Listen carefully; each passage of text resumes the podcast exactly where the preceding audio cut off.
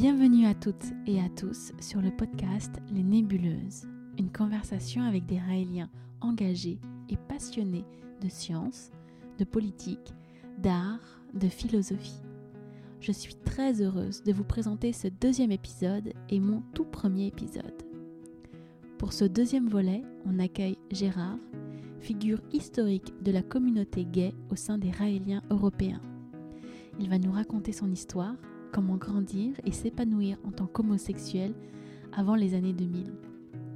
Il nous parlera du mariage raélien, de sa différence avec les mariages conventionnels.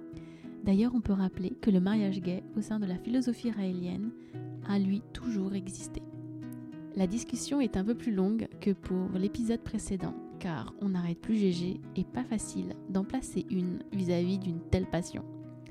Petit bonus, j'appelle aussi au téléphone mon père, Jean-Luc, et il nous parlera de sa première rencontre avec son premier gay, G G lui-même. Et je suis allé à Lourdes demander, à l'époque j'étais encore croyant catholique on va dire, demander à la Vierge Marie qu'elle me soigne de mon homosexualité. Ah ouais, wow. C'était puissant. Hein. Ah ouais. D'ailleurs le jour où j'ai dit ça à ma mère, il y a, il y a je sais pas, une dizaine ou une quinzaine d'années après, Euh, elle n'a pas capté, elle me dit mais, mais, mais qu'elle te soigne de ta maladie, mais quelle maladie? Ben, je dis mon homosexualité, et là c'était le cri du cœur. Elle me dit mais c'est pas une maladie. Je dis oui mais à l'époque je ne le savais pas, on n'en parlait pas à la maison, ni avec papa ni avec toi, et, et je me souviens bien, elle était en train de faire la vaisselle et elle a pleuré. Ce podcast vous est présenté par Valérie et Michael, et vous pouvez nous retrouver sur iTunes, Instagram, YouTube sous le nom Les Nébuleuses Podcast. N'hésitez pas à vous abonner et à mettre cinq étoiles sur l'épisode si vous avez aimé. Merci à toutes et à tous et bonne écoute.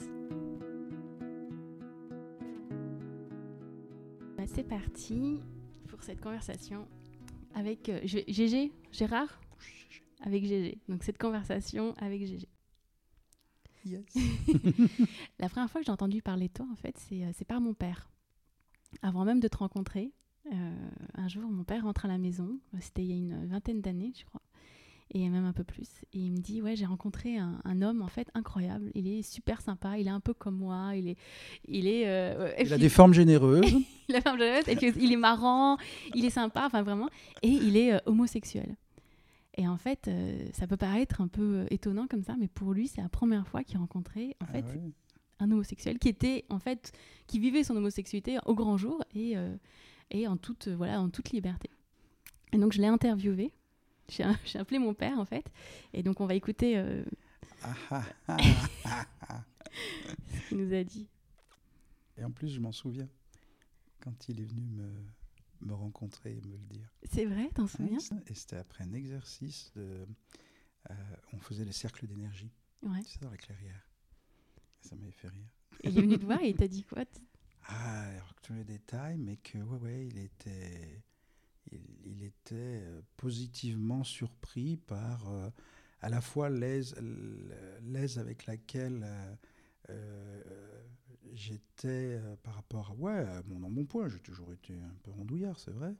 Et puis oui, ouais, là, il en a profité aussi pour me dire, mais voilà. Euh, C'est le premier homme homosexuel que je rencontre, que je vois, qui vit ça bien et tout. Après, on était sur les stages. Alors, si tu vis pas ça bien sur les stages, ça va être difficile de vivre mmh, mmh, ça oui, à l'extérieur. Eh bien, écoute, on va écouter tout de suite mon père parler de sa première rencontre avec toi.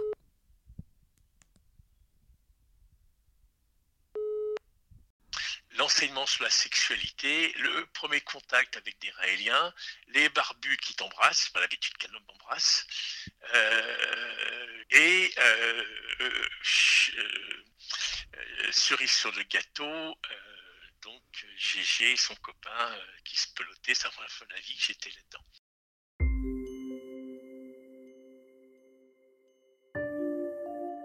Dans la salle de formation, il était... Euh, dizaine de rangs devant moi, euh, avec son copain de l'époque, je crois que c'est Christian. C'était la première fois de ma vie, je crois, que je voyais des homosexuels se comporter en public comme un couple traditionnel.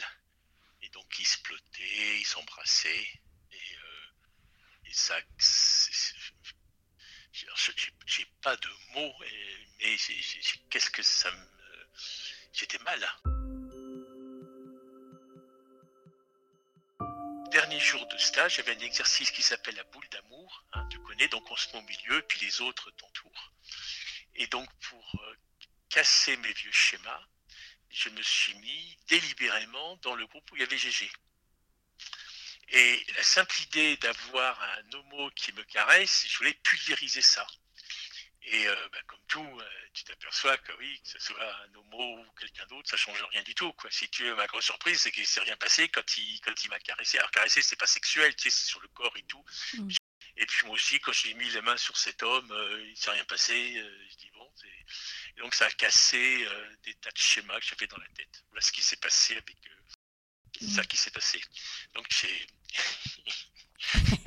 j'étais en contact avec mes rigidités culturelles, voilà. Oui, parce que t- toi, tu n'avais euh, jamais rencontré d'homosexuel avant, en fait. Ou... Non. Ouais. Non. C'est, c'est, c'est, c'est, c'est... J'étais dans la culture ambiante. Euh, où les, où, alors, si tu veux, je, je, si, je, je savais que par rapport à ça, j'avais hérité de quelque chose.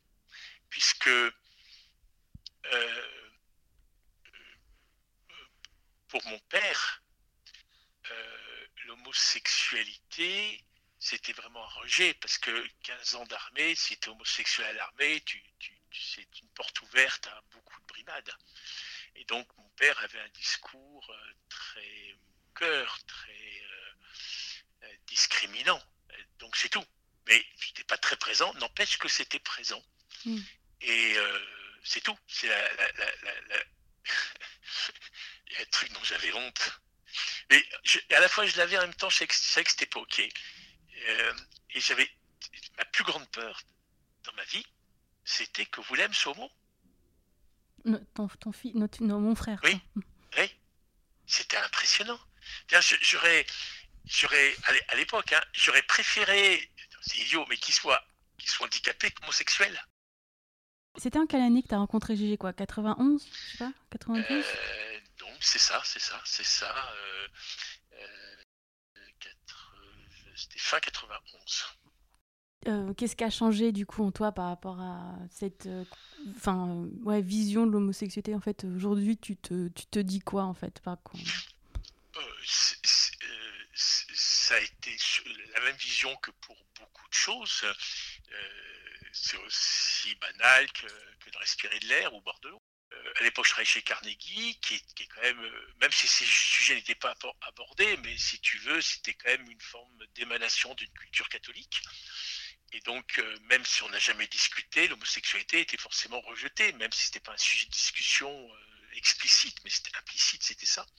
Tu sais, moi, je suis bisexuelle, mais je ne sais pas si on en a déjà parlé.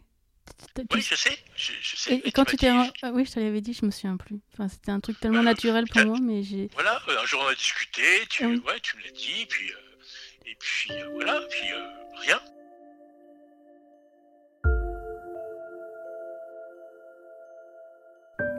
Donc voilà la petite interview avec mon père. C'est c'est c'est sympa, c'est, c'est, c'est fou. C'est, enfin moi, c'est je, déjà, j'ai, ça m'a fait plaisir qu'il, enfin qu'il se livre comme ça, tu vois. Ouais. Et euh, toi, tu as grandi dans quel, euh, dans quel euh, cadre familial, en fait ? Parce que lui, il est cl- clairement, en fait, euh, voilà, il parle de son père, la façon dont... Très catho. Et alors, euh, c'est un petit peu similaire, sûrement moins dur quand même. Ouais. Mon père, est, étant euh, orphelin très jeune, a été éduqué euh, euh, dans une éducation communautaire. Il était en pension, il est rentré à sept ans, il est ressorti à seize dix-sept ans. Ouais. Et après quelques années, c'était la guerre d'Algérie, donc il est... reparti dans un, un, une atmosphère communautaire avec bah, l'armée militaire. Donc j'ai quand même eu une éducation assez militaire parce qu'il n'avait pas d'autres repères euh, que l'éducation, euh, je dirais, disciplinaire et puis communautaire. Euh, parallèlement à ça, j'ai eu une éducation catholique, mais qui n'était pas euh, extrême. Mais j'ai quand même souvenir, ça m'avait marqué, parce que j'étais allé voir... le la signification dans le dictionnaire, il y avait un film qui était passé à la télé, je ne saurais pas dire, dans les années soixante-dix, milieu des années soixante-dix, je devais avoir euh, ouais, l'ado, treize quatorze ans. Mm-hmm. Il y avait un film et il devait y avoir une histoire d'homosexuel. J'avais, pas, j'avais bien compris qu'il y avait quelque chose qui s'était passé entre les deux gars. Et mon père avait dit « Regarde-moi ces invertis ». Et moi, je connaissais le sucre inverti, mais je ne connaissais pas les hommes invertis. Et je me souviens que j'étais allé voir dans le dictionnaire et quand j'ai vu effectivement la signification, je fais « Ah !» euh, alors il vaut peut-être mieux que je me taise et que je sois discret. Parce que tu savais déjà ? Ah, j'avais compris, ouais. À quel âge ? J'ai compris, écoute, j'étais au collège, euh, sixième, cinquième, ouais. Tu vois. Je me souviens que j'avais des copains de classe qui s'échangeaient des photos euh, euh, porno avec des foufounes. Et alors, ils se délectaient, c'était, enfin, ils s'en racontaient, et je ne comprenais pas pourquoi ils étaient dans des états pareils par rapport aux photos qui, moi, me laissaient froid. Par contre, j'avais quand même bien compris que quand on avait séance de sport, j'adorais mater les jambes poilues de mes petits camarades. Donc déjà, à l'époque, j'avais compris que j'aimais bien les jambes poilues. Ouais. Euh, donc voilà, et c'est à ce moment-là que j'ai compris qu'il y avait un truc qui clochait par rapport à mes copains. Mmh. Euh, tu, tu le prenais comme ça à l'époque ? C'était un truc qui clochait chez toi ? Jamais, on ne parlait pas. Euh, ouais. bah, hormis à ce moment-là où j'étais dans le dictionnaire voir cette histoire d'averti. À l'époque, il n'y avait pas Internet, il n'y avait même pas le Minitel encore. Il y avait pas... Et c'était le genre de choses dont on ne parlait pas. Bah, l'insulte P D, oui.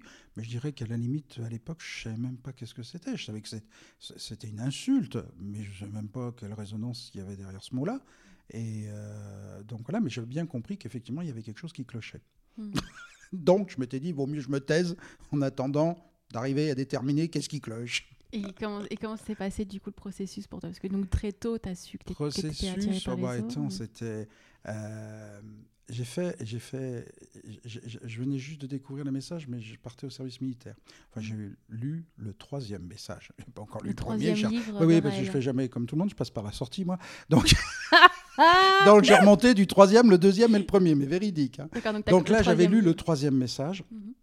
et je pars au service militaire et j'ai fait mon service militaire euh, euh, dans la gendarmerie. Bah oui, ça ne s'invente pas.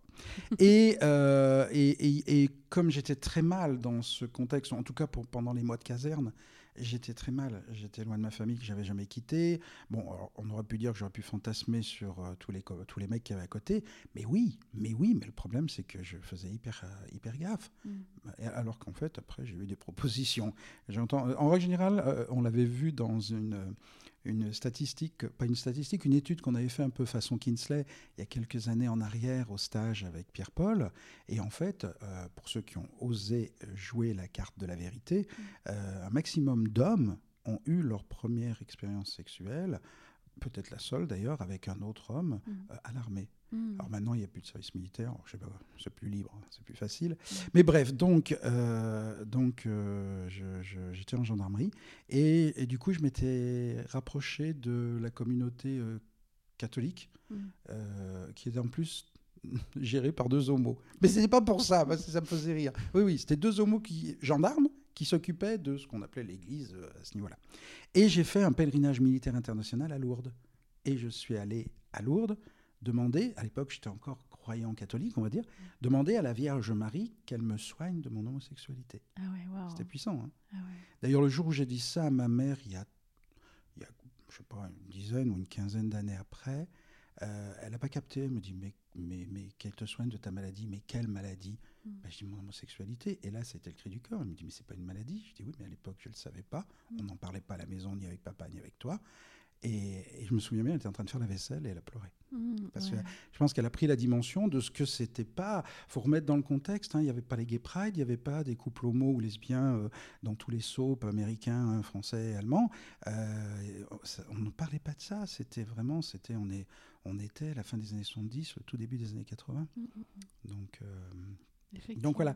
Et, et par contre, bah, ce qui m'a libéré, c'est vite vu, hein, c'est la lecture des messages. Qu'est-ce que ça a changé pour toi, du coup ? Bah, ça peut paraître surprenant parce que pour la nouvelle génération, ils pourraient me dire « mais il n'y a pas besoin d'aller lire ça dans les livres de Raël ». Mais à l'époque, je n'avais aucune autre référence qui m'était arrivée sous le nez. Et quand j'ai lu que euh, les Elohim ont créé les humains avec toute leur diversité et que euh, reprocher à un homosexuel d'être un homosexuel, c'est comme reprocher à une poule d'être une poule ou à quelqu'un d'avoir les yeux bleus, euh, ça a fait un gros tilt dans ma tête. Et c'est vrai que du coup, ça a été, ça a été vraiment libérateur. Je me suis émancipé. Ce qui fait que j'étais encore chez mes parents. Je ne sais plus si je crois que je l'ai dit à ma mère. Je, mon, mon père est décédé maintenant. Je, j'arrive à avoir des discussions assez libres avec ma mère au niveau sexualité, euh, autant même de la sienne d'ailleurs. Et, euh, et, et donc, il euh, y a, euh, c'est la première année où j'ai travaillé. Euh, mes parents partaient en vacances. Et moi, je venais de décrocher mon premier job d'ailleurs. Et je suis sorti dans une euh, salle de cinéma gay, mais le truc glauque, à la Croix-Rousse, là, pas, pas, ouais. pas très loin de chez Boris, et pour raconter la petite histoire, pour voir quand même le contexte dans lequel j'étais. Donc je venais d'acheter ma première petite voiture d'occasion, avec mes premiers petits sous, et je pars, je, premier soir, ah, je, je m'habille bien, je, j'y vais, je passe devant en voiture, je regarde, je me dégonfle, je rentre à la maison, en tout cas c'était chez mes parents. Le lendemain, toute la journée, ça me travaille dans la tête. Je fais non, non, non, non, il faut quand même que tu essayes et tout. Et j'avais trouvé l'adresse dans le Petit Paumé. Mmh. Dans le Petit Paumé, à l'époque, il y avait déjà deux, trois adresses, des quelques petits. Alors, c'était, il y avait peut-être un bar, je ne me souviens plus, mais en tout cas, c'était là, c'était un cinéma. Et puis, euh, j'y retourne le lendemain soir. Je gare la voiture. Je descends à pied, je passe devant, je me dégonfle et je remonte dans la voiture et je rentre. Le troisième soir, je gare la voiture, je passe devant, et là, je pense qu'il y a peut-être un gars qui m'avait vu la veille, qui gérait le truc, qui sort, qui m'interpelle et qui m'a dit « mais entre ». Et en plus, il me rappelle, il m'a offert un bonbon. Qu'est-ce qu'on peut... Moi, avec un bonbon, on m'attire n'importe où. Et non, mais le mec, en plus, c'était super sympa. sympa. Ouais. Donc, il me dit bah, « rentre dans la salle ». Alors, je vais, raconter, je vais raconter l'anecdote, parce que c'est franchement, quand j'y repense, mais c'est comique. Mmh. Donc, il m'ouvre la salle, et c'était cinéma porno permanent, mais gay. Et donc, je rentre dans la salle, les noirs, je ne voyais rien du tout, et le film tournait en permanence. Et il y avait quatre, cinq mecs. Donc, je m'assois, le premier strapontin que je trouve, je m'assois. Et puis, le temps que ma, mes yeux s'habituent à l'obscurité, je vois un gars brun, pas trop moche, quatre, cinq rangs plus loin, il n'y avait personne entre nous. Bon, je regarde le film, je ne vais pas vous décrire, c'est toujours le même style. Et puis, d'un seul coup, je vois le, le, le gars brun qui tape le strapontin à côté de lui avec sa main pour me faire signe, bah, viens. Oh, le cœur qui bat la chamade, je me relève brusquement, le strapontin, blanc, toute la salle se retourne. Je vais m'asseoir à côté de lui, comme j'étais, j'avais perdu tous mes moyens, je m'assois, blanc, toute la salle se retourne, et là le gars me fait très gentil. On peut pas dire que tu sois discret, toi. Et là je savais plus où me mettre, je transpirais, j'aurais pu rentrer dans un trou de sourire. Et... Euh, Le gars était gentil et, et du coup, je, je, l'ai, je l'ai amené et on a fait ça dans le lit de mes parents d'ailleurs. Mais j'étais tellement paniqué, j'étais tellement tout que bon, bah, comme, la, comme toute la première fois. Alors, c'était moitié première fois parce que, euh, c'est une, encore une autre histoire, le, quand je suis parti après dans, en peloton de gendarmerie euh, sur l'autoroute, euh, on partageait des chambres dans une, l'ancienne gendarmerie. Et le gars de ma chambrée, je m'étais quand même aperçu des fois, voilà, il, il voulait bien s'habiller un soir pour le bal de je ne sais plus quoi. Puis euh, il me dit, ben, j'ai pas de nœud papillon. Je lui dis, ben, j'en ai un, je te le prête. Il me dit, ben, attache-le-moi. Mmh. Et j'avais senti, il y avait eu un moment un trouble un peu. Mais bon, je me dis, attends, tu fais des films. C'est le mec avec qui tu partages ta chambre depuis huit mois. Cool, quoi. Te t'excite pas le bulbe. Et puis, euh, la, la veille de, de ce qu'on appelle la quille, c'est les deux seules fois, d'ailleurs, où j'ai été euh, bourré dans ma vie. Euh, j'ai bu un peu d'alcool, mais je n'aimais pas déjà ça, même avant d'avoir cette hygiène de vie raélienne, je n'aimais pas l'alcool. Par contre, lui avait fait des mélanges de pastilles, je ne sais pas quoi. Donc, je rentre, il était rentré dans la chambre avant moi, je rentre dans la chambre, et il était sur son lit, il pleurait. Bon, ben, parce qu'il était bourré. Et bah, moi, déjà, j'avais un grand cœur. Je me dis, bah, qu'est-ce qu'il a ? Il n'est pas bien. Alors, je le console et tout, machin. Bon, je ne sais pas. Et puis, bon, je vais me coucher. Puis, cinq minutes après, j'entends, viens me sucer. Putain, j'adore. Cache. Là, je ne me suis pas fait prier deux fois, n'est-ce pas ? Parce qu'en plus, il était mignon. Et ça a été, mais ça a été fait dans un contexte où moi, de toute manière, j'avais pratiquement pas bu. Je, j'étais conscient de ce que je faisais, mais j'avais qu'une trouille. C'est qu'une fois qu'il est dessoulé, euh, ça soit plus la même chanson. Mmh. Et bon, on n'a pas, on n'a pas fait des folies complètes, quoi. Mais et effectivement, le lendemain, on se quittait. On avait passé huit mois ensemble dans, dans cette même chambre entre guillemets, puisqu'on faisait notre service tous les deux à cet endroit-là. Et euh, il m'a même pas dit au revoir. Il était très froid, bah, comme souvent quand il y a un écart comme ça, et que non, il faut, à mon avis, si je rencontrer maintenant, je pense qu'il a totalement effacé de sa mémoire ce qui a pu se passer. Ça, ça a été la première fois. Et la deuxième fois a été donc avec ce jeune homme, avec le coup du cinéma.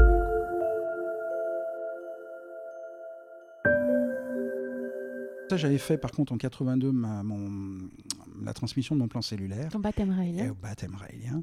Et là, une petite anecdote, c'est que bon, bah, mes parents, moi je suis fils d'ouvrier, donc euh, mes parents n'avaient pas énormément d'argent, donc on partageait la même chambre, mon frère et moi.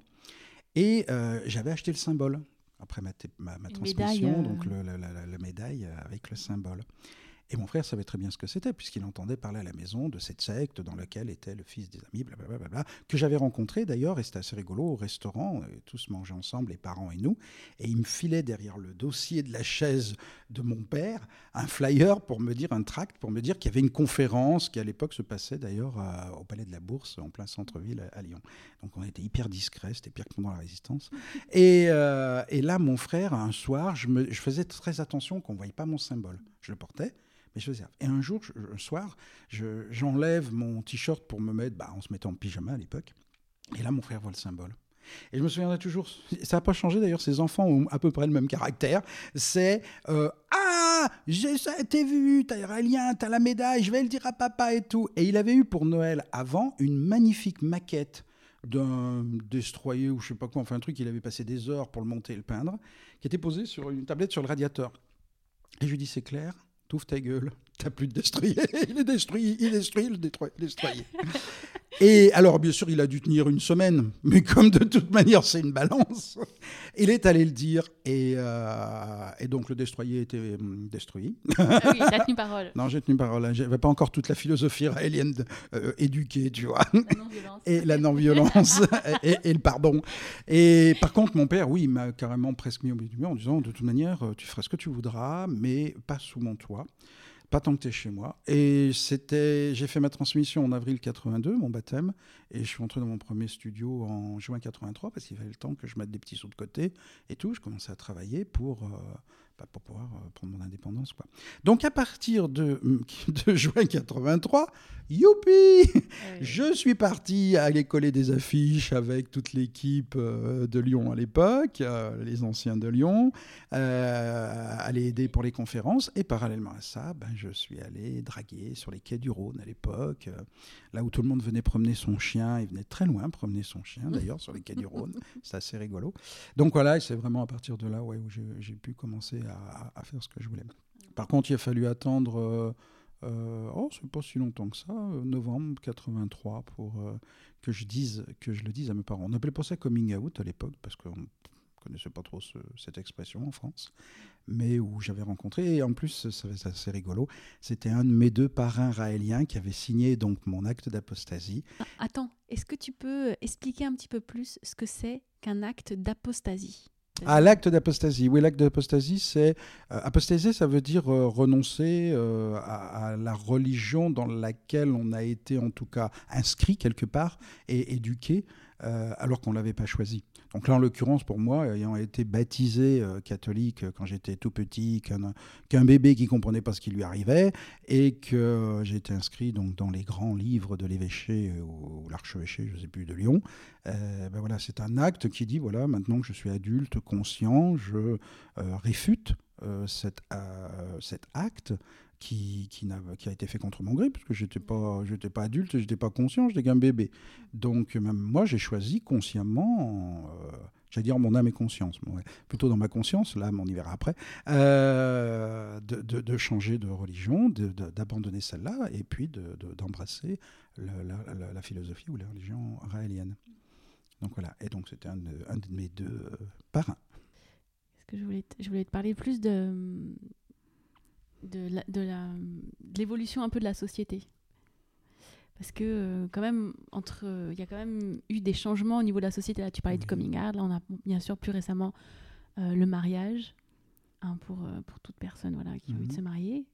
Euh, mais il y a eu quand même l'annonce gouvernementale, tu sais, en dix-neuf cent quatre-vingt-deux, où tout d'un coup, en fait, l'homosexualité n'était plus reconnue comme une... Dépénalisée, ouais. Était dépénalisée. Est-ce que tu as senti un changement, ça ? Ouais. Ouais, je pense. Oui, c'est Mitterrand. Mitterrand qui, a... qui avait fait ça. Et...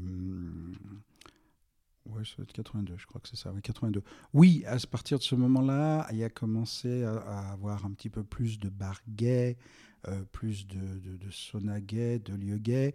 Et c'est vrai qu'on sentait l'amorce que autant avant, c'était très underground, très, très caché, autant après, ça commençait.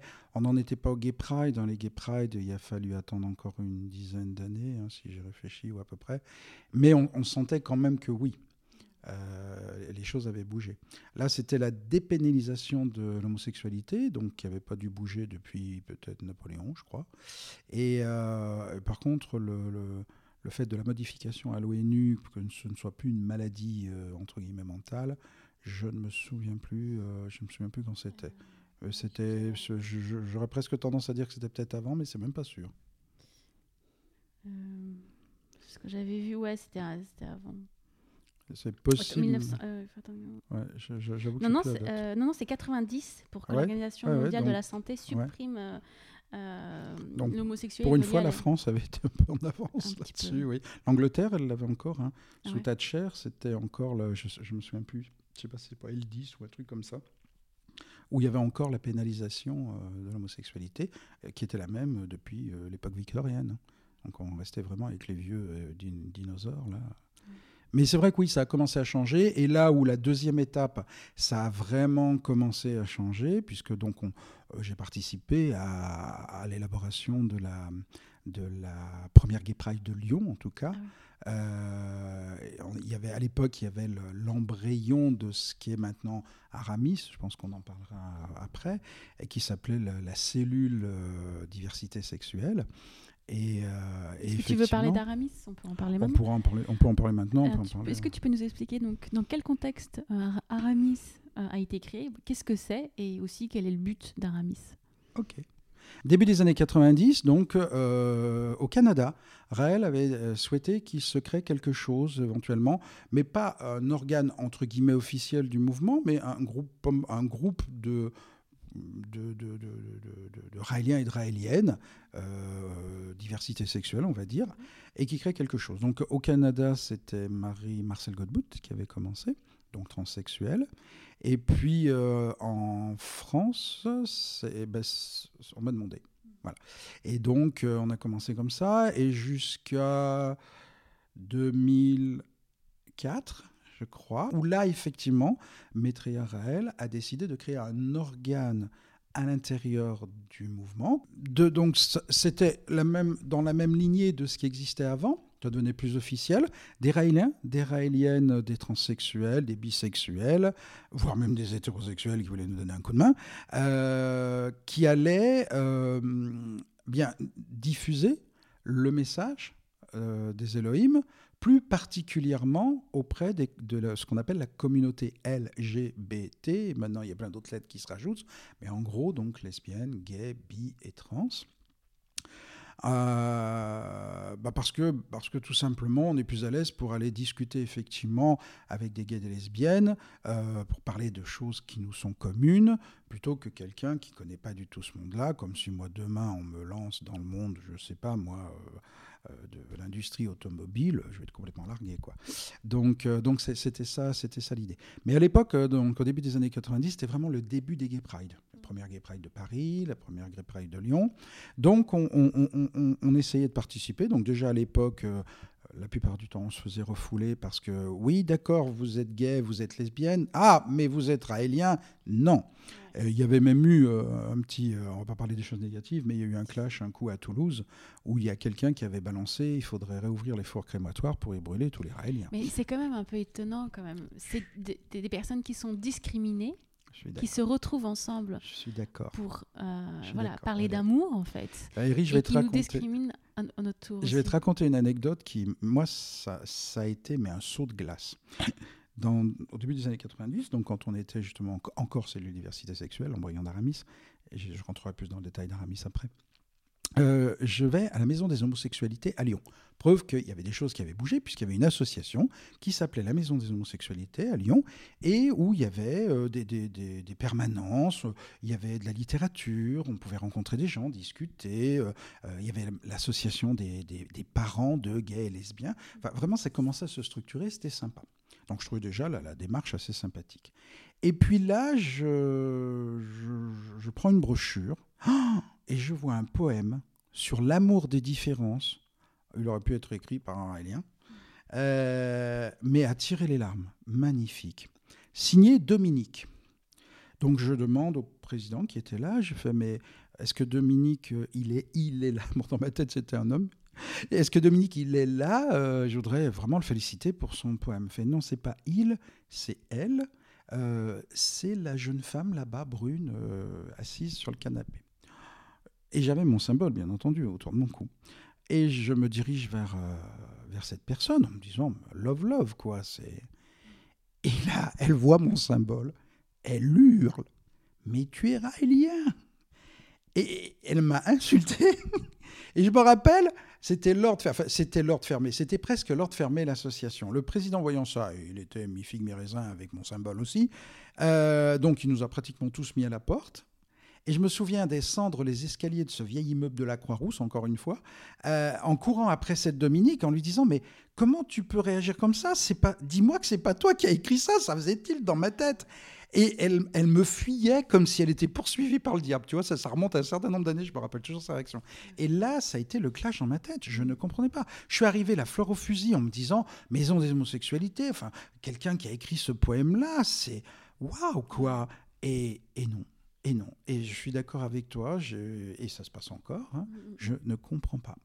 Parce qu'on a essayé plusieurs fois de participer à des gay pride oui, et on a et été... on nous fait refuser. Fait Au refuser. mieux, on nous met à la fin et on nous tolère, à la, à la fin ouais. en, en queue de, de cortège. Euh, mais combien de fois on s'est pris de nez avec les organisateurs?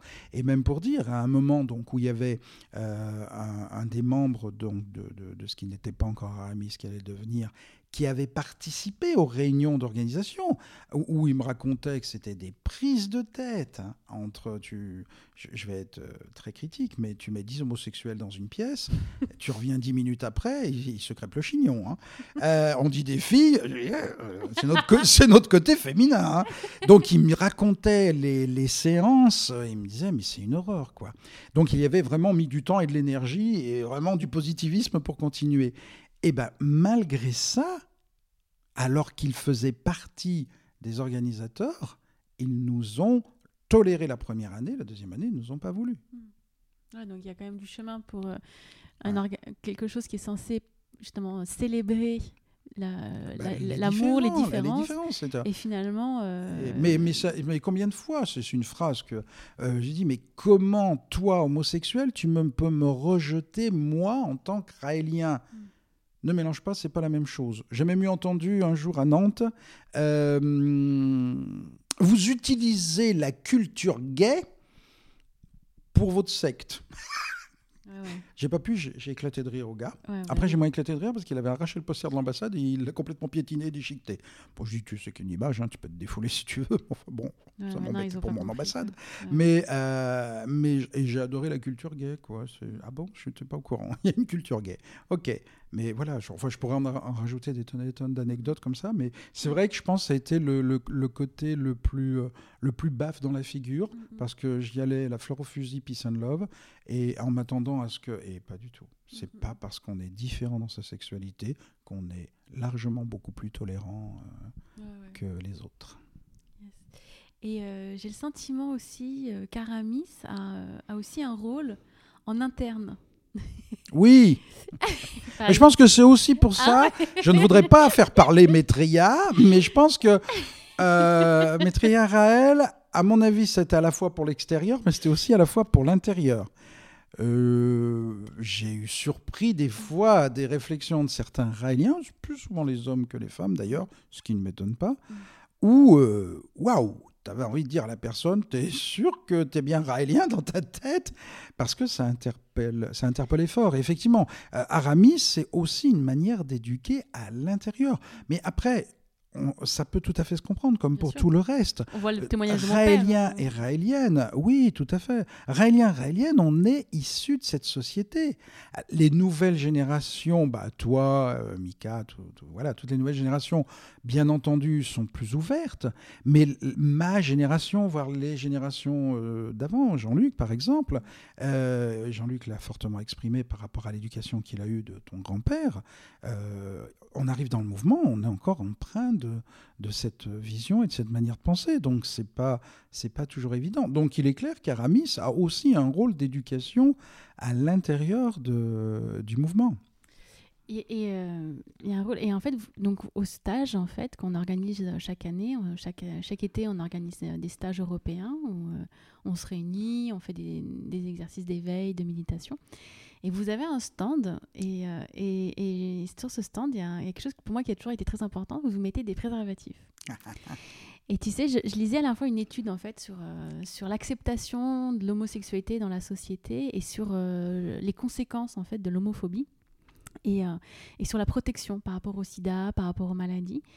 Et en fait, le rapport disait que, euh, que dans, les oci- dans les sociétés homophobes, en fait, les homosexuels en fait, se protègent moins, voire pas du tout. Okay. Parce qu'en fait, dans une société homophobe, tu, tu n'as pas, si tu n'as pas ta place en tant qu'individu, en fait, pourquoi protéger ta vie ? Pourquoi euh, faire attention mmh. à toi, tu vois ?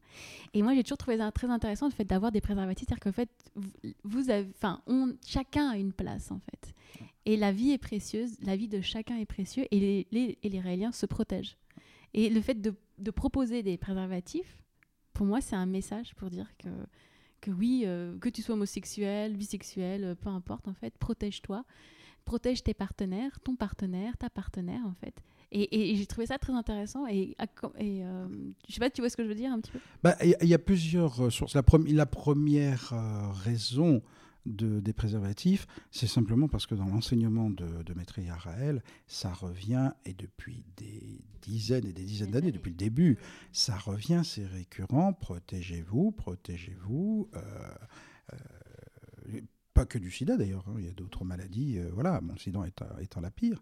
Donc, donc c'est, c'est ça. Donc, déjà, pour nous, c'était quand même la, une partie de la symbolique du message, sachant que les préservatifs distribués sur le stand d'Aramis ne sont pas uniquement destiné qu'aux L G B T. On n'allait pas demander une carte d'identité sexuelle pour dire « toi, t'y as droit, toi, non, t'es hétéro, tu vas te les acheter ». Non, bien entendu, d'ailleurs, c'était, c'était souvent un jeu. Après, la deuxième chose aussi, c'est que, bah, euh, chronologiquement, dû à l'âge, euh, les gens qui s'occupaient d'Aramis, donc je, je faisais partie, et je fais toujours partie quelque part, même si je n'ai plus vraiment de grosses responsabilités chez Aramis, euh, on est des personnes qui arrivent des années quatre-vingts. Euh, le nombre d'amis, voire d'amants, qui sont morts depuis du sida, euh, à un moment, ça tombait comme des mouches. Et moi, j'avais l'impression que j'étais, c'était le parcours du combattant, c'était le parcours miné. Bon, heureusement pour moi, euh, j'ai commencé à avoir une, une, une vie sexuelle après avoir lu les messages. Donc, du coup, j'ai été éduqué à travers, à travers l'enseignement raélien, j'ai été éduqué à la protection. Peut-être que si je ne l'avais pas été, euh, parce que personne dans ma famille me parlait de, de, de préservatif ou quoi. quoi. Donc, euh, et au tout début, moi j'ai vraiment vécu le début de, de, de l'arrivée du sida où on ne savait pas ce que c'était. Donc on parlait du cancer gay et tout. Donc c'est, c'est, j'ai quand même eu une partie de ma sexualité, tout, mais très très court, courte, pardon, euh, où je, je ne mettais pas de préservatif parce qu'on n'en parlait pas, on ne savait pas. Et à partir du moment où le sida est arrivé, comme par, comme par hasard, euh, ça a été mon premier stage raélien. Là, effectivement, il y a eu le discours de Maitreya. Et là, à ce moment-là, j'ai toujours euh, eu des rapports euh, protégés. Donc, il y avait aussi cette sensibilité euh, due à notre génération. Qui est, euh, j'adore le film cent vingt, cent vingt battements par minute. C'est, ça, à chaque fois, ça, ça me crée de l'émotion quand, quand je le vois. Ça me, fait, ça me remet dans, ce, dans, ce, dans cette époque-là. Et euh, il y avait aussi le fait, une anecdote, c'est que, bien entendu, on, on essayait de, de trouver tous les moyens pour pouvoir diffuser. Et il y a la journée internationale contre le sida qui est le premier décembre. Et donc, on distribuait des flyers euh, raéliens avec un préservatif. Et je me souviens, oh, ça devait être, je crois, peut-être la première année où j'ai rencontré Cyril, qui nous avait fait un magnifique dessin Euh, avec deux homos qui s'aimaient et qui ouvraient un parapluie en forme de préservatif. Et d'où est mon mec pour dessiner. et, euh, et je me rappelle une réflexion, hein, et c'est, ça date déjà, hein, euh, une jeune fille qui prend, c'était à Saint-Jean, on passait par Saint-Jean, le cortège, qui prend le préservatif, qui nous remercie, qui prend le flyer, qui le lit, et qui fait « Ah bah pour une fois qu'il y a une église du quelque religion que je ne connais pas qui donne des préservatifs et qui nous prévient, eh bah elle est géniale cette église. » Où elle a sorti une chose dans ce goût-là.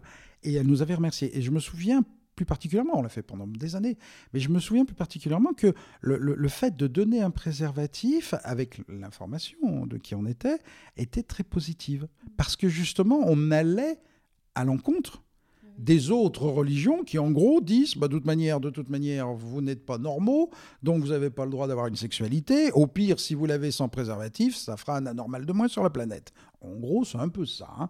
Donc, euh, c'est vrai que ça changeait de discours. Et, et on, je sais qu'on a eu des impacts euh, positifs par rapport à, à ça. Alors après, on avait des associations qui nous donnaient gratuitement des préservatifs. Je sais qu'on a, eu, on a, on a acheté personnellement des boîtes, euh, des boîtes de préservatifs dans des magasins qui ne les vendaient pas trop cher. Pas de publicité pour les magasins. Et, euh, et puis, il arrive un moment où, euh, effectivement, ben, les budgets euh, se sont fermés pour ces associations de prévention du sida. C'est là où on voit qu'on ne va pas dans le bon sens non plus. Et, et c'était très difficile. Je pourrais demander à Boris, mais je pense qu'il doit avoir beaucoup plus de difficultés à se faire fournir des grosses boîtes de préservatifs pour qu'on puisse donner euh, euh, gratuitement, euh, qu'avant, on n'avait pas trop de soucis. Moi, je ressortais, j'en avais des sacs pleins et on pouvait en distribuer à plein de gens, quoi. Moi, je voulais aussi parler avec toi de, quand même d'un peu de l'évolution de la société euh, par rapport au, au mariage en général. Voilà. Voilà, voilà, reconnaître un peu ta, ta vision en fait. Ma vision, euh, le voilà, mariage. Par, par, et, la, et aussi la, la vision, voilà, peut-être aussi un peu parler de, de, de voilà, la vision raélienne ouais, en fait du mariage. Raélienne. Et parler quand même, quand et même. Puis, et voilà. Puis peut-être aussi par rapport à l'homosexualité. Oui, mais c'est bien justement parce que quelquefois on, on jette un peu le bébé avec l'eau du bain. Il est clair que philosophiquement, hein, par rapport au message raélien, bah, un être humain n'appartient pas à un autre être humain. C'est deux êtres humains qui sont libres, qui ont décidé de faire un bout de chemin ensemble, comme dit Maitreya Raël, de laver leurs culottes ensemble. Ça, j'adore. euh, sachant que l'être humain est en changeant, euh, bah, il n'est pas dit que d'ici six mois, deux ans, dix ans, quinze ans, vingt ans, on soit toujours avec la même personne, parce qu'on n'a peut-être pas oublié. Envie de rester avec cette personne-là et qu'on peut rester très amis et prendre des chemins un peu différents, quoi. Donc, le, vous êtes marié pour le meilleur et pour le pire. Écoutez, monsieur le curé, gardez donc le pire, je vais garder le meilleur. Euh, non, par contre, euh, le fait de militer pour une égalité des droits. Euh, je suis citoyen français, euh, je paye mes impôts en France. Pourquoi un couple hétérosexuel aurait-il le droit de se marier et qu'un couple homo, lesbien ou gay, n'en aurait pas le droit ? Donc là, on ne peut pas dire égalité, fraternité et liberté, et ça ne marchait pas. Alors effectivement, en deux mille treize, ça, ça a pu se faire. Je, je me suis marié, euh, enfin Cyril et moi, on est mariés euh, aux yeux de la République, euh, tout simplement parce et que... Je n'ai pas été invité. Et tu n'as pas été invité parce que, justement, je ne voulais pas de robe blanche. Cyril non plus, avec oh. la barbe, ça aurait fait bizarre. Euh, on, on l'a fait vraiment plus simple. Je sais pas, on devait peut-être cinq six, quoi, à la mairie de Saint-Rémy. Bon, nous, on l'a fait techniquement parce qu'on achetait cette maison-là. Et Cyril ayant vingt ans de moins que moi, dans l'ordre logique des choses, je devrais partir en espérant arriver sur la planète des éternels, mais ça, c'est pas moi qui décide, euh, avant lui.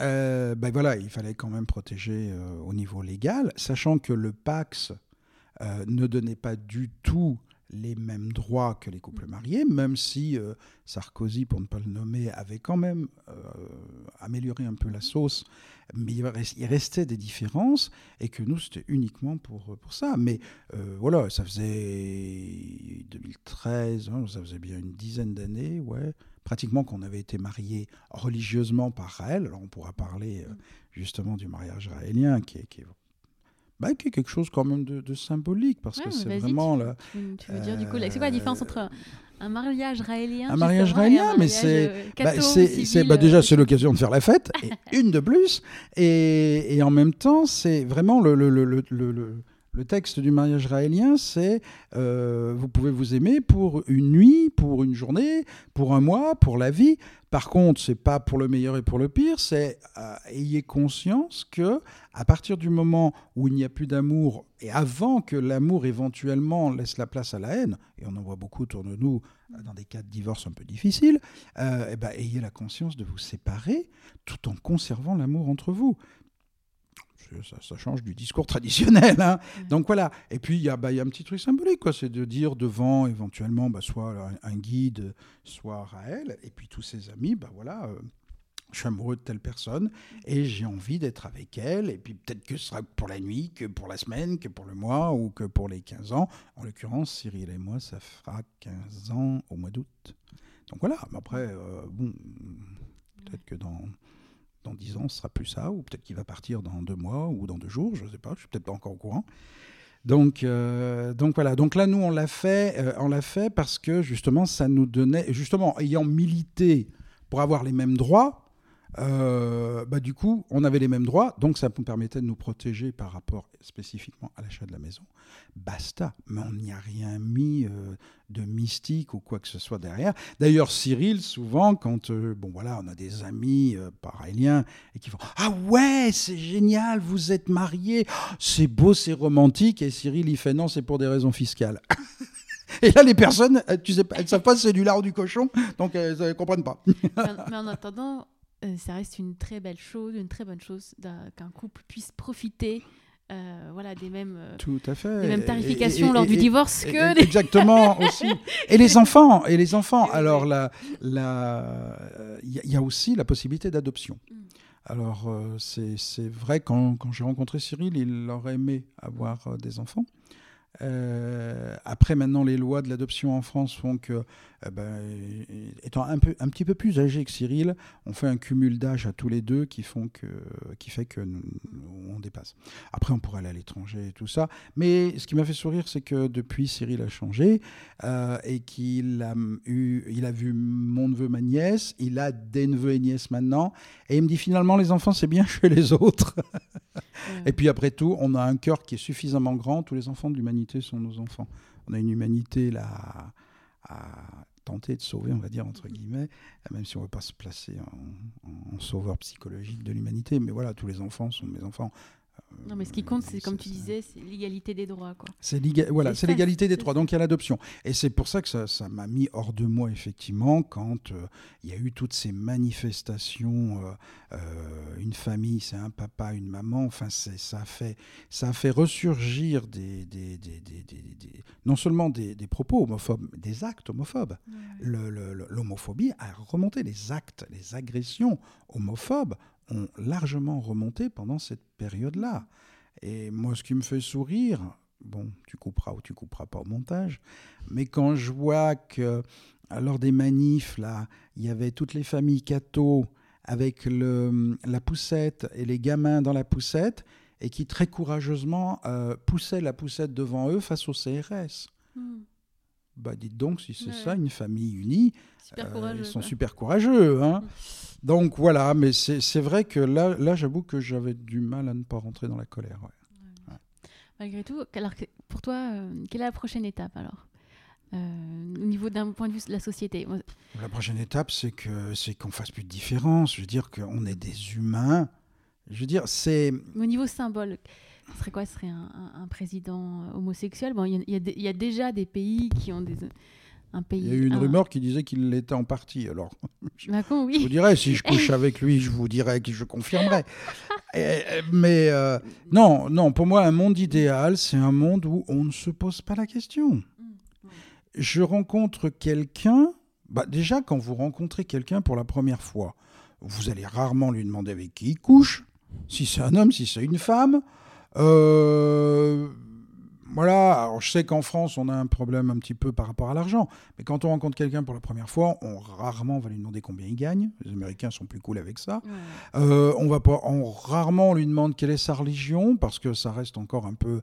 Donc on lui demande pas quelle est sa sexualité. Donc dans un monde idéal, ce sont un homme, une femme, deux hommes, deux femmes...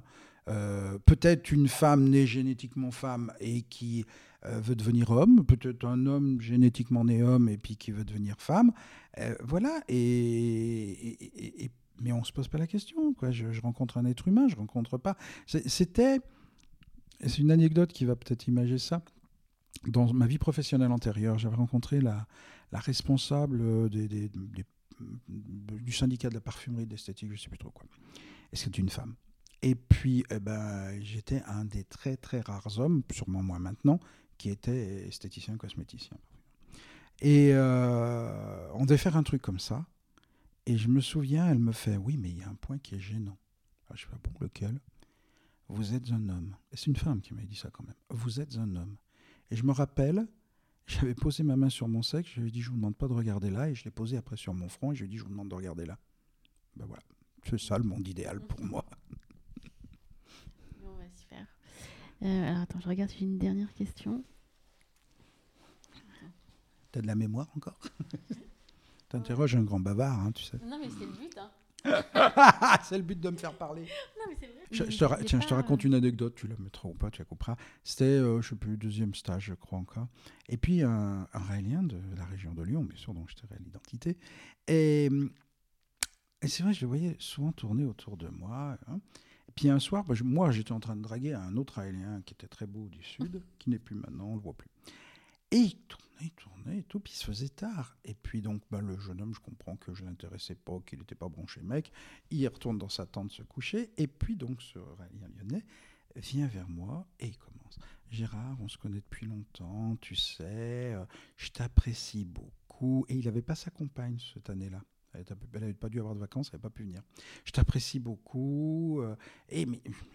Est-ce qu'il veut en venir? Et au moment où il cache le morceau, écoute, est-ce que tu voudrais venir dans ma tente? On pourrait faire un peu de sensualité. Alors bien sûr, on utilise les mots raéliens, sensualité et tout. Et, euh, et, et, et en fait, oui, mais c'était ça, ça, c'est ça.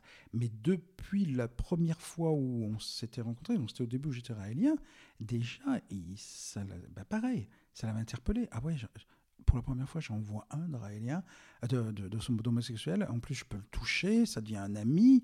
Et, et en fait, on a passé une nuit ensemble. Et, et alors, c'était assez rigolo parce que... ça, tu comprends.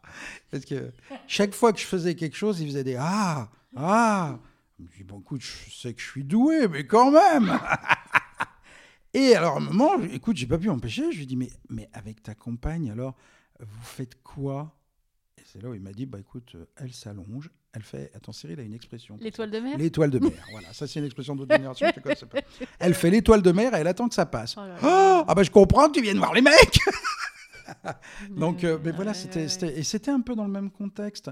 Et bon, bah là, il s'avérait qu'effectivement, ce, ce garçon-là, d'ailleurs, la première fois, je me souviens, premier rassemblement raélien à Lyon, où je l'ai vu, avec, justement, j'ai cru qu'il était homo. Mm.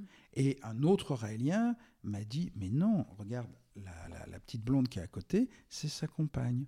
Ah, et, et donc, il est bisexuel, ce moment-ci. Mais, mais... De toute façon, il y avait une étude... Euh...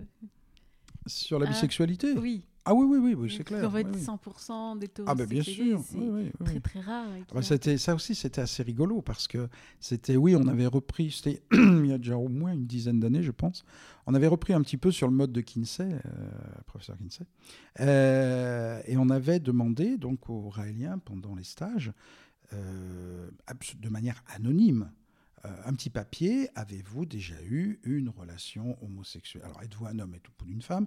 Avez-vous déjà eu une relation homosexuelle? Une, plusieurs, euh, vous, vous classeriez-vous dans homosexuel, bisexuel, hétérosexuel, bon, en gardant toujours les, les, les étiquettes, parce qu'il faut quand même des étiquettes mmh. dans cette société. Et je me souviens, alors, les femmes avaient été... Donc, on avait dépouillé ça, d'ailleurs, dans, dans, dans notre chambre euh, sur les stages. Les femmes avaient été beaucoup plus honnêtes. Donc, euh, dans l'énergie féminine, dans l'esprit féminin, c'est beaucoup moins tabou et finalement beaucoup plus naturel de dire que, oui, entre filles, on a pu avoir. Chez les hommes, alors, il y a eu beaucoup de bulletins non retournés, des bulletins où c'était coché « non, jamais », mais ce n'était pas écrit, c'était gravé, c'était, euh... le papier était déchiré. Ça, non, mais on a eu un retour, on s'est... On n'aurait pas pensé. Et donc, euh, oui, il ressortait... Euh, donc, c'était là ce que je disais tout à l'heure. Il ressortait quand même, pour les hommes qui avaient eu l'honnêteté de répondre, que c'était... Ceux qui répondaient une fois, c'était alarmé. Ah oui, oui. Mais, mais on sentait bien qu'il y avait une différence dans la, dans la franchise de réponse des femmes par rapport aux hommes. Mmh. Donc, ça reste encore tabou dans l'esprit macho-mec ouais, ouais. de le dire, mmh, mmh. voire de le faire, que chez les femmes... Comme vous êtes, à mon avis, plus, euh, plus souvent ensemble, plus proches. Euh, mais c'est pas la même image. C'est regarde, pas la même image. Regarde, mon père, il avait peur que mon frère soit homosexuel. Eh oui, mais, alors que mais, toi, ils s'en foutent. Moi, rien. Toi, tu peux faire ce que tu veux. Donc, mais par contre, tu vois, il y a quand même une image ouais, autour ouais. de l'homme, autour de la ouais. virilité, ouais. Ouais. Euh, autour de la masculinité qui est... Qui, complètement... Euh, alors, est-ce que c'est lié au fait que, oui, alors, euh, après tout, euh, bon, ma fille, si elle est lesbienne, non, mais c'est mon fils qui va porter le nom dans le futur. Donc, tu comprends, si mon fils est homosexuel, ça veut dire qu'il ne va pas pouvoir se marier avec une femme, donc pas faire d'enfant. Ah, si, parce que ça, je l'ai entendu. Euh, nanana, donc, qui dit pas d'enfant, dit euh, pas porter le nom. Ouais, ouais. Eh bien, écoute, merci. Hein. Je, bah merci je, je suis trop contente. Merci, de... merci Valérie. C'était euh, vraiment un plaisir et, euh, de faire cette donc conversation. Voilà. Donc, euh, travaillons pour un monde idéal où on n'aura pas à se poser la question, est-ce que je parle à un homme, est-ce que je parle à une femme, un homo, un noir, un chinois ou quoi. Ah, ça, mais on a oublié pas... de parler d'un truc. Oui, allez, dis-moi. Il euh, y a une soirée qui est, euh, d'enseignement au stage euh, qu'on organise euh, oui. chaque année, qui est une de mes soirées préférées, oui. Ah oui. Qui est très puissante oh oui. et qui est un peu particulière et, euh, et qui parle un peu de, de ça, de cette liberté mmh. d'être soi et euh, vers la découverte de soi et de l'autre. Ouais. Est-ce que tu peux nous en parler? Oui, c'est, en c'est parler, ce qu'on appelle c'est la, la soirée inversée ou... Changement de sexe. Changement de sexe, voilà. Ouais. Oui, alors c'est vrai qu'il y a certains qui fuient cette soirée en, alors, en, en ne venant pas du tout ou en venant sous... le fait de prendre ça, euh, c'est une soirée travestie, mais en fait, c'est, bah, c'est une occasion de faire la fête aussi, il faut le dire, on s'amuse bien. Ouais. Mais c'est plus qu'une soirée travestie pour faire la fête, c'est aussi un exercice. C'est quoi le principe voilà. Alors le principe, en fait, c'est que les hommes vont... Euh, alors soit ils ont prévu à l'avance, soit ils vont aller demander à des, à des femmes qui ont des habits qui correspondent à leur taille, c'est le problème souvent. de, donc les hommes vont s'habiller en femmes, et les femmes vont s'habiller en hommes. Mais pas que, on ne va pas s'arrêter simplement aux habits, au maquillage, à la, à la coiffure, à la perruque, les hauts talons et compagnie. C'est que vraiment, après, il va falloir... Le, le, le, les accessoires, habits, coiffure, euh, maquillage, ne sont que des supports pour aider à aller ressentir, rechercher et ressentir la partie féminine, parce qu'on a tous en nous une part féminine et une part masculine. Par notre éducation... Euh, de par notre sexe, effectivement, euh, ben voilà, un garçon, ça ne met pas de hauts talons, ça ne porte pas de, de rose. Je, je, encore une anecdote, au début des années quatre-vingts, moi je travaillais dans une société d'informatique, au tout début des années quatre-vingts, j'étais le premier homme à porter des chemises roses au bureau, alors qu'ils en étaient encore à la euh, cravate noire, bleu marine, chemise blanche, chemise bleue, et le costume noir ou bleu marine. Basta. Et moi, j'arrivais avec des pinces-cravates, des chemises roses, des bretelles. Donc là, je ne vous raconte pas, c'était aussi le remue-ménage au bureau. Oui, ça m'a valu d'ailleurs, quelques années après, ça plus autre chose, de perdre ma place. Mais ça, c'est une autre histoire. euh, donc, effectivement, euh, c'est vraiment aller découvrir sa part féminine pour les hommes et sa part, la part masculine pour les femmes. Puis se mettre et... aussi... Un... À la... essayer de se mettre à la place vraiment, du sexe. Oui, oui, opposé. Vraiment rentrer dedans. Alors, c'est vrai, euh, les hauts talons vont aider à, à, à chalouper un peu plus au niveau des hanches. Et du coup, les hanches commencent... Les, les mecs qui ont toujours des hanches très figées, là, les hanches vont commencer à chalouper. Donc, on, on sent son corps qui bouge. Moi, j'adore ça, quoi. C'est, le fait de mettre des hauts talons, c'est, c'est... Bon, c'est fatigant au bout d'un moment, ça fait mal aux pieds. Mais on sent ses hanches qui bougent différemment. C'est vachement sensuel. Euh, et, et c'est ça, c'est, et c'est aussi en même temps faire comprendre aux hommes qui se sont habillés en femmes et qui vont essayer d'aller chercher la féminité qu'ils ont en eux, de s'apercevoir qu'être une femme dans la société actuelle, euh, c'est peut-être pas si évident que ça, parce que entre les mains baladeuses euh, et ainsi de suite, donc là aussi peuvent découvrir, et c'est d'ailleurs souvent c'est le, le jeu dans cette soirée-là, c'est que les femmes les hommes qui se sont habillés en femmes, donc les femmes qui sont habillées en hommes, aillent un petit peu bah, avoir le comportement de l'homme macho de tous les jours. Mmh. Euh, dans le métro, qui, main baladeuse, ne va pas hésiter, et ainsi de suite. Et de manière à ce que l'homme macho, pas tous, qui s'est déguisé en femme, bah, ressente à son tour, ça fait quoi d'avoir une jolie robe toute légère et d'avoir une grosse main baladeuse et pas particulièrement sensuelle qui va... Donc, c'est, c'est vraiment un exercice qui est, qui est très, très, très puissant. Alors, c'est vrai qu'on pourrait dire, oui, par exemple, pour un homme homosexuel, euh, c'est vrai qu'on a tendance à, à, à prendre ça un petit peu plus, peut-être la soirée plus comme un jeu, mais je reconnais que même en ayant un cerveau féminin, quelque part, en bonne partie, mais j'ai quand même un côté macho, dans un corps masculin, euh, ben voilà, le, le fait d'onduler, de sentir le... C'est pour ça que j'adore m'habiller à l'indienne.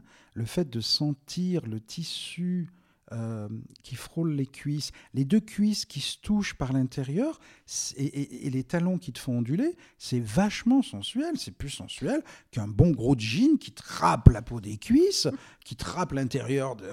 Enfin euh, voilà quoi. Donc je trouve que c'est vachement sensuel. Et j'ai, personnellement, j'ai toujours été frustré euh, de, dans les magasins. J'ai toujours eu tendance, alors quand avant ma silhouette me le permettait mieux, maintenant c'est un peu plus difficile, mais euh, d'aller me diriger vers des, des habits plus féminins, parce que c'est coloré, c'est sensuel, c'est joli. Les mecs, je suis désolé, enfin, déjà rien que dans le, dans le monde des affaires, alors vous avez un truc qui vous sert le kiki, là, vous n'avez plus respirer. Alors bon, ils arrivent un peu à être original, mais à part le costume cravate, je veux dire, c'est, c'est dur d'être... Alors heureusement, avec la nouvelle génération, c'est un peu en train de changer, ouais. mais euh, à ma génération, à moi, c'était un peu dur d'être original dans les habits en étant un homme. Alors qu'en fait, soit les chaussures, mmh. euh, quand je vois les pubs à la télé, Zanendo et compagnie, punaise, mais waouh, il y a des chaussures, mais moi, je serais une nana, bah, je mettrais des chaussures comme ça, j'en aurais des milliers dans mon appart, quoi. donc, euh, donc voilà, donc c'est, c'est, c'est sympa, j'adore cet exercice. Et, et, et, ça, et le but, c'est de passer une soirée, éventuellement de trouver un ou une partenaire, et en fait, et l'exercice fait. continue doit toute continuer la nuit, toute après la dans l'intimité, effectivement. C'est-à-dire que si le rôle de l'homme, c'était, voilà, c'est moi qui prends l'initiative, et en gros, c'est moi qui suis, qui suis dessus madame et qui impose le rythme, là, non, euh, le monsieur qui est devenu madame... Il fait l'étoile de mer. Ce, il fait l'étoile de mer, exactement. C'est pas moi qui décide, je fais ma grande timide, c'est toi qui m'emmènes. Par contre, et c'est assez rigolo, parce que bon, voilà, j'ai un certain âge, je, je, j'ai découvert le message, j'avais dix-huit ans, j'ai fait mes premiers stages, j'avais vingt-deux ans, euh, j'ai un certain âge. Et euh, régulièrement, régulièrement après la soirée euh, changement de sexe, il y a des, des, des gens... Alors, pour les femmes, j'ai pas trop souvenir avoir vu des témoignages parce que je pense que c'est tellement plus naturel qu'il n'y a pas besoin d'en parler. Mais il y a des hommes qui, ou viennent témoigner au micro, ils ont le courage, soit des hommes qui, dans les deux, trois jours qui suivent cette soirée-là, viennent trouver un homosexuel raélien notoire en lui disant « Écoute, euh, j'aimerais bien... puisque je te connais, puisqu'on est sur les stages, j'aimerais bien essayer avec toi parce que je me suis aperçu que ça m'attire. » Et alors, à ton avis, c'est quoi l'élément déclencheur, en fait ? Parce qu'effectivement, cette soirée, elle, elle, elle, c'est un élément déclencheur. Un parce élément que d'un coup, on permet de, de visiter une partie de soi-même, en fait, ce qu'on n'avait jamais vraiment connu. Mmh. Et, et là, d'un coup, effectivement... Il y a des personnes qui, qui ont pensé toute leur vie qu'elles étaient, homo- qu'elles étaient hétérosexuelles. Et suite à cette soirée, elles se découvrent homosexuelles ou bisexuelles ou ouais. une attirance, en fait. Ou une attirance, oui. Mais je pense que c'est le contexte des stages. Alors, il y a le contexte général des stages, bien entendu l'enseignement, puisque durant l'enseignement, il y a quelqu'un... Alors, ça peut être... Bah, Maitreya en fait référence régulièrement. Il peut même des fois euh, faire monter sur scène deux homosexuels, ou hommes ou femmes, et demander à ces deux personnes de s'embrasser. Il le fait aussi avec l'histoire des seins, en disant, bah, regardez, un homme et une femme, ils ont des seins tous les deux, juste il y en a un qui est hyper développé. Mais, euh, donc déjà là, je, je me souviens de, de, de, d'un Raélien, que ça va inter- interpeller très fort. Raël, un jour, demande, et je faisais partie des, des deux, en l'occurrence, à deux homosexuels dans, le, dans, dans, dans la salle, qui, qui veuillent bien monter, le rejoindre sur scène. Et donc, bien sûr, tout le monde criait ah, « bah, Gégé, Gégé, Gégé, n'est-ce pas ?» J'y va. Et puis, il y avait un, un jeu, je crois que c'était ses premiers stages. Je n'ai pas souvenir, on ne l'a pas trop revu après. Tout pour vieux, s'en est pas remis. Et il monte sur scène. Et Maitreya nous demande de nous embrasser. Donc, euh, on se roule une pelle. Et puis, euh, on, on redescend. Le soir, j'ai un Raélien qui vient me trouver en me disant... t'embrasse bien, ça m'a donné envie de te voir sur scène comme ça, et qui m'a invité à le rejoindre dans sa tente le soir même. Mm. Donc, euh, donc, c'est vraiment à tous les niveaux, ça peut débloquer. Je pense que le, le, le contexte des stages s'y prête. Après tout, on est dans une, dans une bulle, je veux dire, c'est, c'est le, le moment ou jamais. C'est le but, c'est le but. C'est le c'est c'est Alors, pour terminer, euh, où est-ce qu'on peut euh, euh, contacter Aramis, donc l'association... Euh, Euh, voilà, raélienne euh, qui, qui représente les minorités euh, sexuelles. Du coup, c'est, Quoi, on a un, Alors, il y a un site, site, il y a un site internet, aramis international point org. Il y a une page Facebook. Donc, ah, euh, pareil, Aramis. Aramis International aussi. Voilà. voilà, en général, hormis Aramis Auto en France, euh, vous tapez Aramis International, donc vous allez arriver effectivement sur Aramis euh, L G B T, même à travers le site raël point org. On doit avoir en lien effectivement Aramis International. Donc je vous engage à, à aller. Il y a des, il y a des nouvelles, il y a des nouvelles sur toutes les dernières découvertes scientifiques, puisqu'effectivement, euh, plus le temps passe et plus... Euh, la science euh, apporte son éclairage sur l'homosexualité. C'est pas le démon, c'est pas le diable, c'est pas c'est pas une attends, déviation justement. On n'est ouais. pas des invertis, ouais. mais c'est une caractéristique génétique. Après, à savoir qu'est-ce qui fait et à quel moment euh, de la conception ou de la croissance du fœtus, il y a eu effectivement ce, ce, ce, cette euh, cette euh, particularité, particularité qui est qui est venue, qui fait qu'on est plus porté vers les garçons ou vers les filles, ou, ou les deux, ou pas que les garçons, ou pas que les filles, enfin bref. Euh, et ça, la science est en train de travailler dessus, et, et ça progresse. Donc sur Aramis, il y a beaucoup, beaucoup d'articles scientifiques, des articles scientifiques aussi, il y en a eu, ça, ça remonte déjà à quelques années en arrière, sur l'homosexualité chez les animaux. Mmh. Alors bien sûr, on va me rétorquer, on n'est pas des animaux, on est des humains avec une âme. Non, mais c'est pour Alors, montrer que c'est un comportement naturel. Il y a naturel, des comportements. Hein, dans un zoo, il y a un couple de pingouins garçons qui ont adopté un petit bébé pingouin et qui l'élèvent ensemble et tout. Euh... Donc il y a plus de... Ah, je, j'ai oublié. Mais en tout cas, c'est plus de deux cent cinquante, et je ne sais même pas si ça monte pas à quatre cents, espèces animales avec des comportements homosexuels. Mmh. Donc c'est pas voilà, c'est pas c'est, c'est c'est tout à fait naturel, ça fait partie de la vie, c'est normal. Et comme pour plein d'autres choses, la science petit à petit va venir démystifier quelque part euh, ce, ce, cette, cette zone d'ombre pour certains, pour prouver que c'est un fonctionnement normal. Et permettre en tout cas à tout le monde de, de vivre en Mais fait sa sexualité vi- sans culpabilisation, sans culpabilisation, sans, sentir, sans justification, euh, sans quoi que ce soit. C'est enfin euh, je, je je je le répète quoi, je veux dire quand euh, Voilà, quand, dans mon travail, euh, euh, on va pas. Euh, on, c'est pas, c'est pas la première question qu'on va me poser. Alors c'est sûr, je me promène, encore que des fois, je, si je, je, j'ai un joli manteau avec un grand col en fourrure. Des fois, on me regarde bizarre dans les magasins.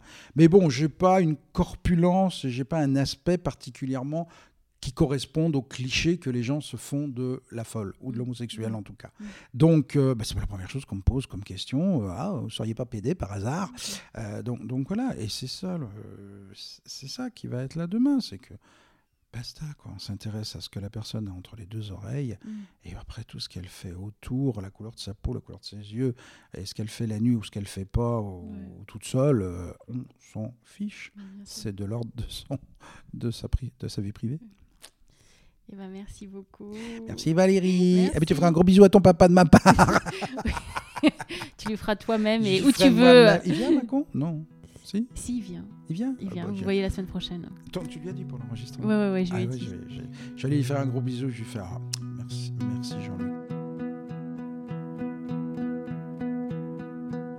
Merci beaucoup à Gégé et à mon père, ces deux grands hommes au cœur immense pour cette conversation. N'hésitez pas à vous abonner, vous pouvez nous retrouver sous le nom Les Nébuleuses Podcast sur iTunes, YouTube et Instagram. À bientôt!